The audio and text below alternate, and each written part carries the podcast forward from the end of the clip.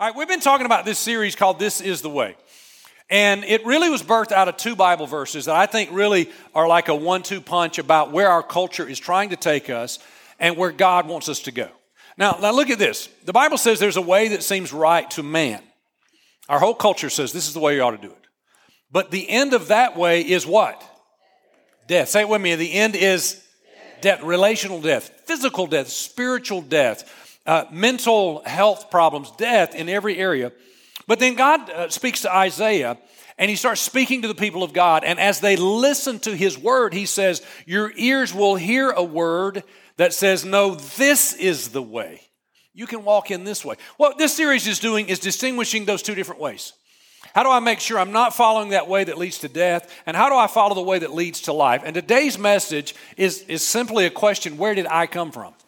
If I'm trying to get to the path of God, I'm trying to get to the plan of God, I got to start by understanding where I started. So I'm going to tell you three things about God, and then I'm going to tell you three things about you. So in your notes, follow along with me. Here's the first thing about God God created everything. Come on, you know the drill. If it's underlined, you're supposed to say it with me. God created everything, everything that was made. And in fact, in all the words in this book, the greatest span of time is after the first four words of the Bible. In the beginning, God. In the beginning, that's all there was. It was just God. God is from everlasting to everlasting. How old is he? When did he come from? Where? We don't know any of those answers. He's just God. Chances are the answer to those questions is beyond people who are raised and live in this flesh house that we live in. We, we can't quite, comp- our brain can't quite get there. Imagine showing your iPhone to the first caveman on planet Earth and explain, we can't understand God. He's just God and He's been around forever. Now, I put the word pause in there, that's not in the Bible, okay? I just want you to understand there's a pause, a gigantic long pause, and then He created the heavens and the earth. Now, the Bible doesn't tell us how long that took. Did it happen immediately when He spoke? It was all there? Or did it, did it grow over time? The Bible just tells us that a thousand years is like a day with God, and a day is like a thousand years. We, we don't know how long that took, but we know everything that was made was made by Him. And, and, and we know that it was made with intentionality and purpose. People say, well, what about evolution? Do you believe? Well, the theory of evolution has got a lot to it. We know uh, fossils will show us that species evolve right? You know, this plant looked different a, a thousand years or, or, or, a million years than it looks right now. But there's never been any fossil evidence or any evidence that one species could evolve into a completely different species, right? That's just a theory. That's never been proven. And uh, even though thousands, untold numbers of people have lived their whole life, atheists, scientists, lived their whole life trying to disprove the, the, the, the creation story for all of their effort, you know, thousands of years of different people trying it, they've yet to even disprove the first verse in the Bible. that it all happened the way God's word says. In fact, that uh, there was a scientist, a Catholic priest, who coined the phrase the Big Bang Theory. And his idea was that God spoke, let there be light, and bang, light showed up things begin to happen. And, and I'm con- I think that the creation story is consistent with what we see in the world today. God created all of this beauty, but the question is asked like, why did he create that? That's a, I hope you're a, an inquisitive person because the Bible answers that question. A couple verses I want to show you. God's the one who made all things. And all things were made, why? For his glory. Why, what's about the glory? Well, he wanted to have children so he could share his glory. The wonder of this world. The more I think about it, I mean, I didn't just recently, you know, uh, show up on planet Earth. I've been living in it all my life. But the more you think about the wonder of it, the more beauty it explodes. I'm on my way here today over windy roads and up hills and valleys, just looking at all that God created. Between the first and second service, I looked outside, it was raining sideways. Like, wow. Uh, you know, so, so, so, some young people came in drenched head to toe. They said, we, we, thought we could make it, but it didn't turn out so well. Uh, I mean, there's so much uh, creativity and beauty in the world that God gave us. And, and here it tells us that He did that because He wanted to share it with you. He wanted you to understand Him a little bit more by showing you how powerful He is, how creative He is, how amazing things are. And you occupy a very important part of that created order. God thought of you first, but created you last. We know in the order of creation, the last thing God created after, uh, after the darkness and the light, and after the moon and the mountains, and, and after animals and plants, you were the last thing created. But the Bible makes it very clear that Actually, we were the first thing he thought of. Long before he laid the earth's foundations, God had us in mind. Long before the foundations. And he'd settled on us as the focus of his love. He decided, I'm going to make people, and they're going to be the focus of my love. You are the only thing he made that's made in his image. You, you are set apart different from everything else that God made. In fact, it says this in James God brought us into being through the word of truth so that we should be have the first place among all his creatures. You are first place. Now, all the creatures matter. They are all made by God. He loves all of them. We, we are told in the book of Genesis to subdue the earth, to care for the earth. Christians ought to be environmentalists. We ought to care about this planet. We ought to care about the animals on this planet. We ought to care about the climate on this planet. We ought to care about all of those things because why? Because they represent the glory of God. He created it so he could share it with us. Could you imagine you ever shared anything with somebody and they just tore it up? That'd be awful, right? We ought to care about that. But also at the same time, Bible is, the Bible is clear that we're the first place among His creation. He looks at us and we're the only ones who can love Him back. We're the only ones who are made in His image, can give glory back to God, can give worship back to God, can freely choose our own free will to worship and serve Him. I, was thinking about this verse this week and I thought, I'm the first place in his, among his creatures. I feel like my dog sometimes should be ahead of me because he's way nicer than I am. Like he doesn't lose his temper. He's consistent all the time. Every time I show up at the house, Stanley, our dog's name's Stanley, I love it when dogs get people names. Don't you like that? I think that's cool. Stanley just runs up, all he's wagging his tail. You know, he wants to lick you. All he wants to do is be awesome. And I, my prayer is, God, make me as awesome as Stanley thinks I am. You know, and there's something special and beautiful, but God says, no, I, I created that for you to enjoy. All of God's creation, all the things that you enjoy. God was thinking of you when He made you and then when he got to the point where he says, okay, now I've made all this cool stuff. I made these pets, I made these animals, I made this beauty. He said, now I'm going to custom design you. God custom designed you, specifically made you. There's no one in the world like you. Psalm 139, we talked about this a couple weeks ago about how uh, when, when you are made, God said, I formed you specifically, intricately in your mother's womb. In fact, the Bible says He was watching over you in your mother's womb while you were growing.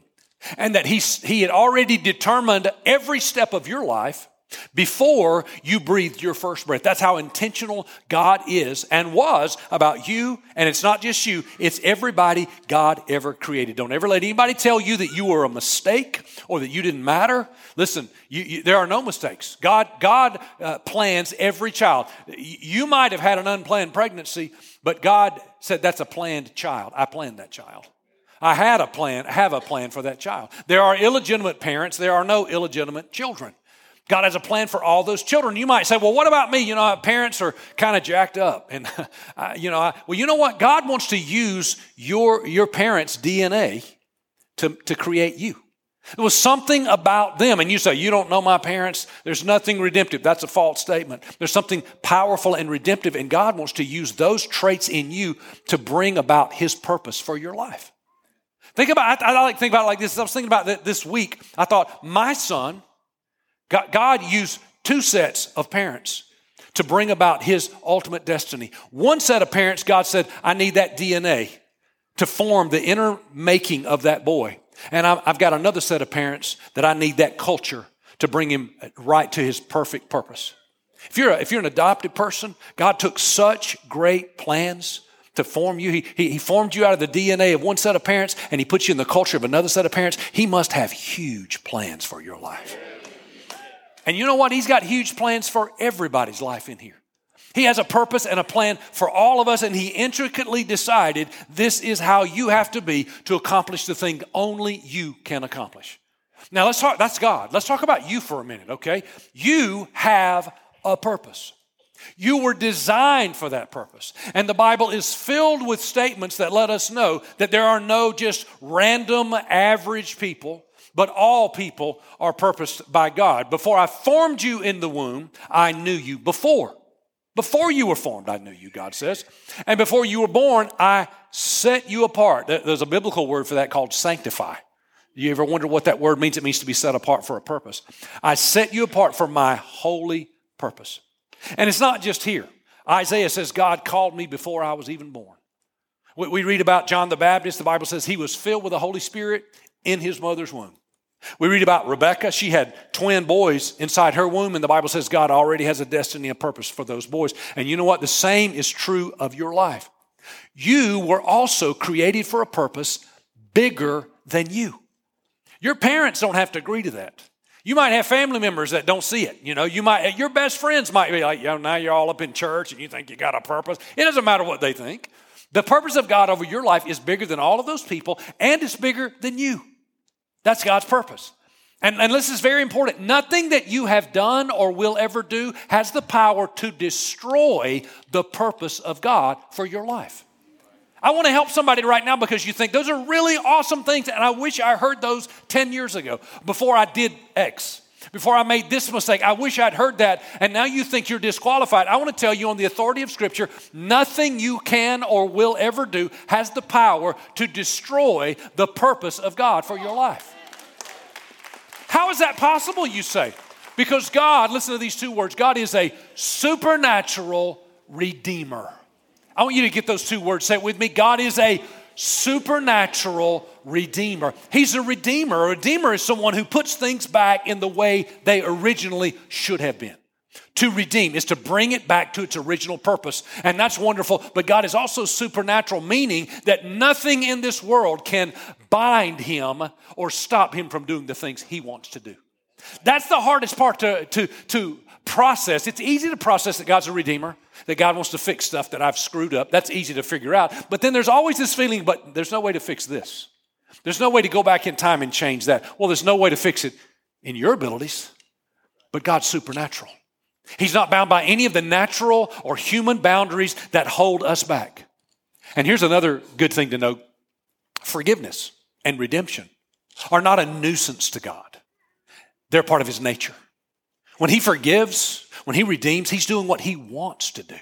He's not frustrated to have to do that, to have to love you through your mistakes, to have to give you a second chance. That is His exact nature. Take, for instance, the story of the woman who was caught in adultery and dragged out mercilessly in front of the community, and a bunch of angry, judgmental religious men grab up stones and they are literally going to pummel her body until she dies. Jesus steps between her and death he saves her life. He sends those hypocrites on. He's remember he's writing something in the dirt. I don't know what it was. I think it was like Bob. I know what you've been doing. Drop that rock. I, don't know what he wrote, but like they got out of there, right? And and and then he says these words, "Woman, where are your accusers?" She said, "They're gone." And he said, "Neither do I condemn you. Go and sin no more." He said two very important things. I'm not here to condemn you. Go and sin no more. Now, that's exactly the model we as believers ought to be taking. The Bible says Jesus was full of two things grace and truth. Now, in human understanding, if you fill something up with two things, it's got to be a combination, right? Can't be full of grace and still have some truth. It can't be full of truth and still have some grace because you only got 100%. But see, God is supernatural. He was 100% grace and 100% truth all at the same time.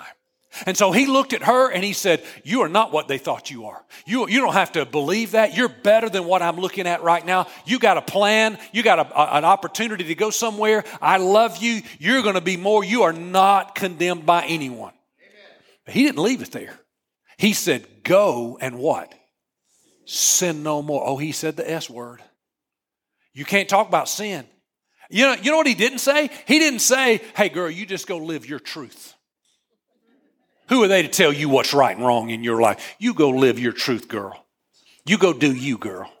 He didn't tell her that. He, he didn't tell her, you just, you know, nobody knows your feelings. You got to do what feels right. He didn't say that.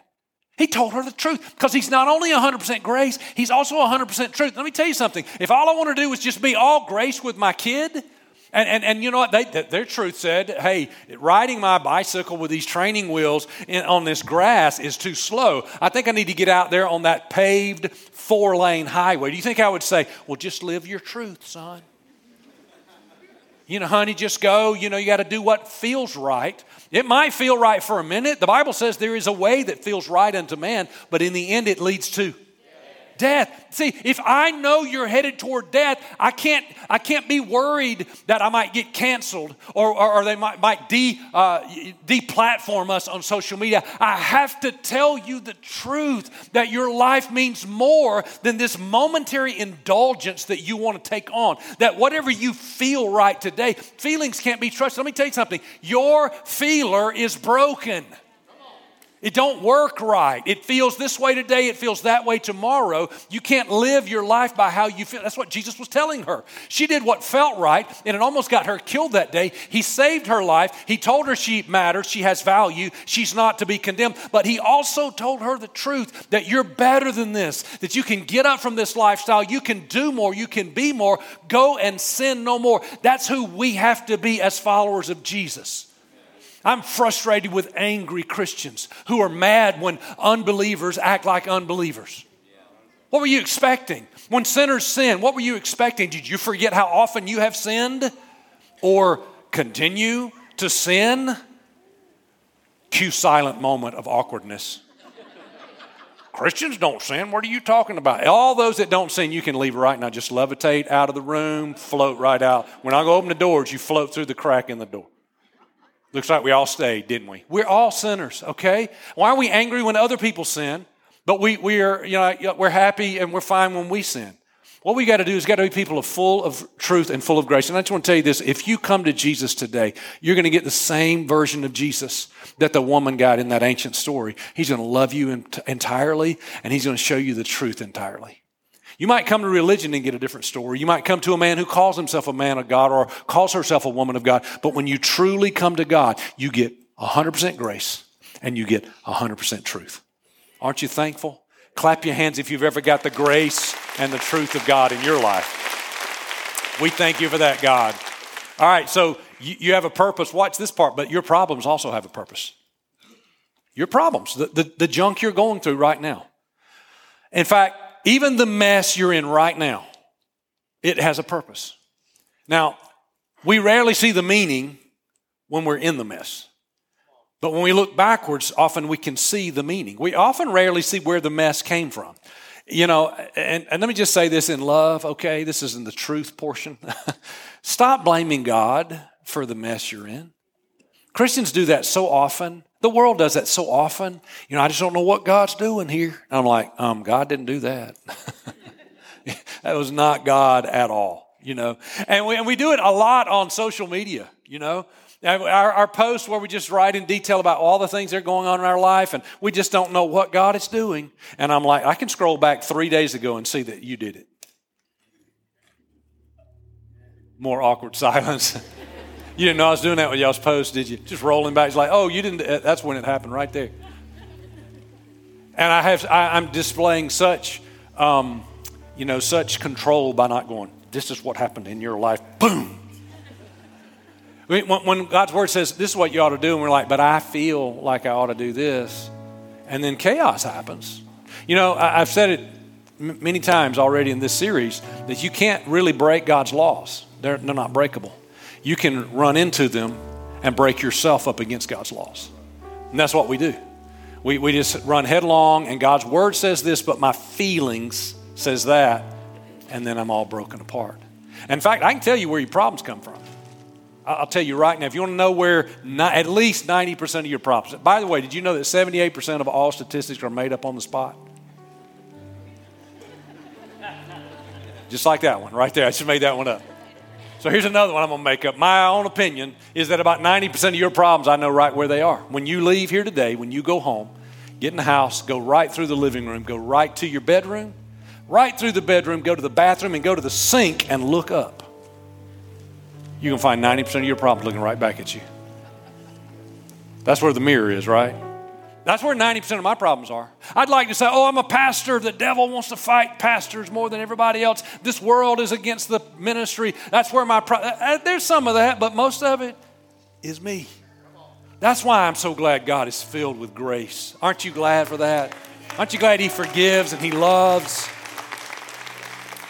And here's the truth no matter how the problem came, God uses that problem to bring about a purpose that is greater than you. Let me give you an example. A guy who didn't create his own problem in the Old Testament, his name was Joseph. He was one of 12 brothers, and he was the favorite brother, and the 11 hated him because of it. And so those brothers beat him up, threw him in a pit, and sold him to an Egyptian band of slave traders. The next 40 years of his life, everything went wrong. I mean, he's doing everything right. He's praying, he's being a man of integrity, he's honest, he's serving. I mean, he's really serving everybody he can serve, whether they deserve it or not.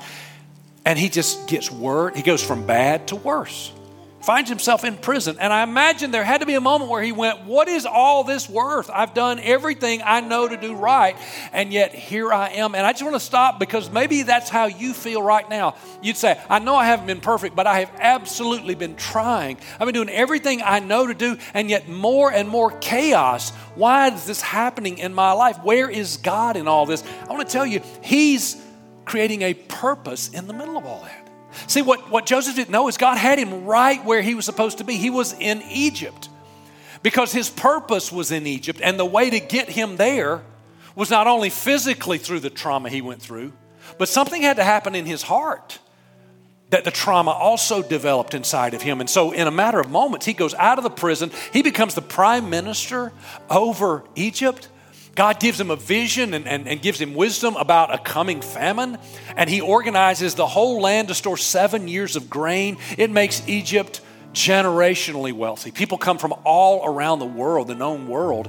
And who else comes? His brothers. And when the brothers get there and they recognize that brother they threw away and thought was dead by now has the power to kill them, they're shaking in their boots and in Genesis 50, he says those now famous words that there's no way Joseph at 18 could have said these words. It was only through the purpose that the problems created in him that Joseph said, You intended it to harm me, but God had an intention for my good and to bring about the saving of all these lives. He never would have gotten there. He would never had that perspective had he not been through hell for all those years. And I want to tell you, you may be going through your own hell right now. I want you to know that God is with you, He is shepherding you through that time. And if you hold on to Him, there's a beautiful promise that says, We know that God causes, come on, say it with me, everything to work together, work together for the good of those who do two things. They do what? Love God and are called according to His purpose for them. This is the most often misquoted verse. All things work for good. I don't know why we can't pay for this $70,000 car that we financed for 80 years. I don't know why we got financial problems, but all things work for good. I don't know what God's doing, but all things work for good. Just blame God for what you did and misquoted His scriptures. That's probably going to work out great for you.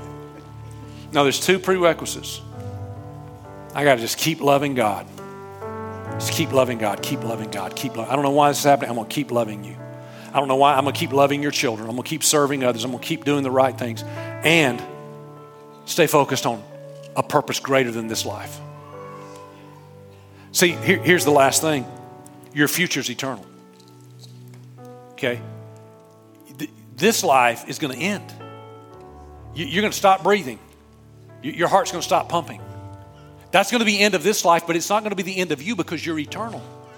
And, and all that everybody focuses on here, like your money and your prestige and how your body looks, and you may have gone to the gym five days a week for the last 30 years, all your gains are going to be lost that day. None of that's going to matter. You know, your social media platform, what people think about you, none of that will matter. But your purpose, your eternal purpose in God, is just beginning. And, and, and scripture, scripture tells us this about about God's purpose for us that the eventual plan of God for you. Remember, I said that He created everything for His glory so that He could share it with us. Remember that? And that God wanted us all to be a part of His family. Look at this verse. This is the most famous psalm, the last verse. Would you all say it with me?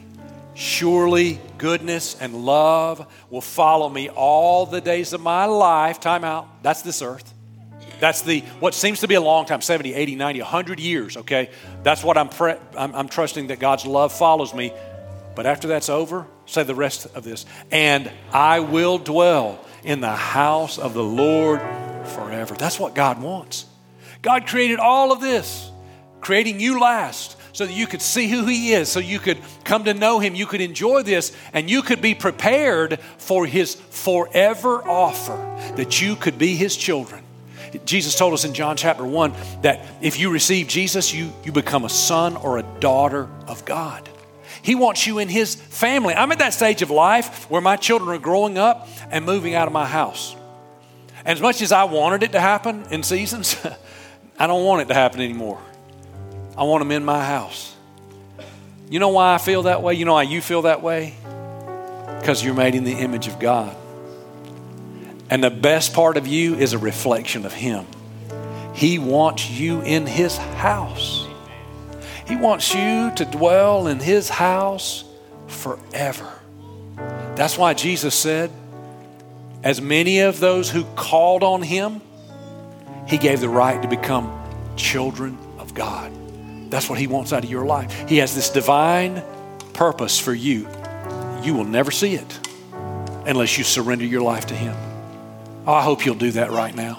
I hope you'll be able to say what that Romans 8 passage says that all these things, good and bad and ugly, are going to work out for your good. I mean, the good things, the bad things, the ugly things that, that I made. I, I make a lot of the ugly in my life, right? God says, I'll make those things work out for your good. But you got to be focused on my purpose for your life, and you got to be focused on loving God.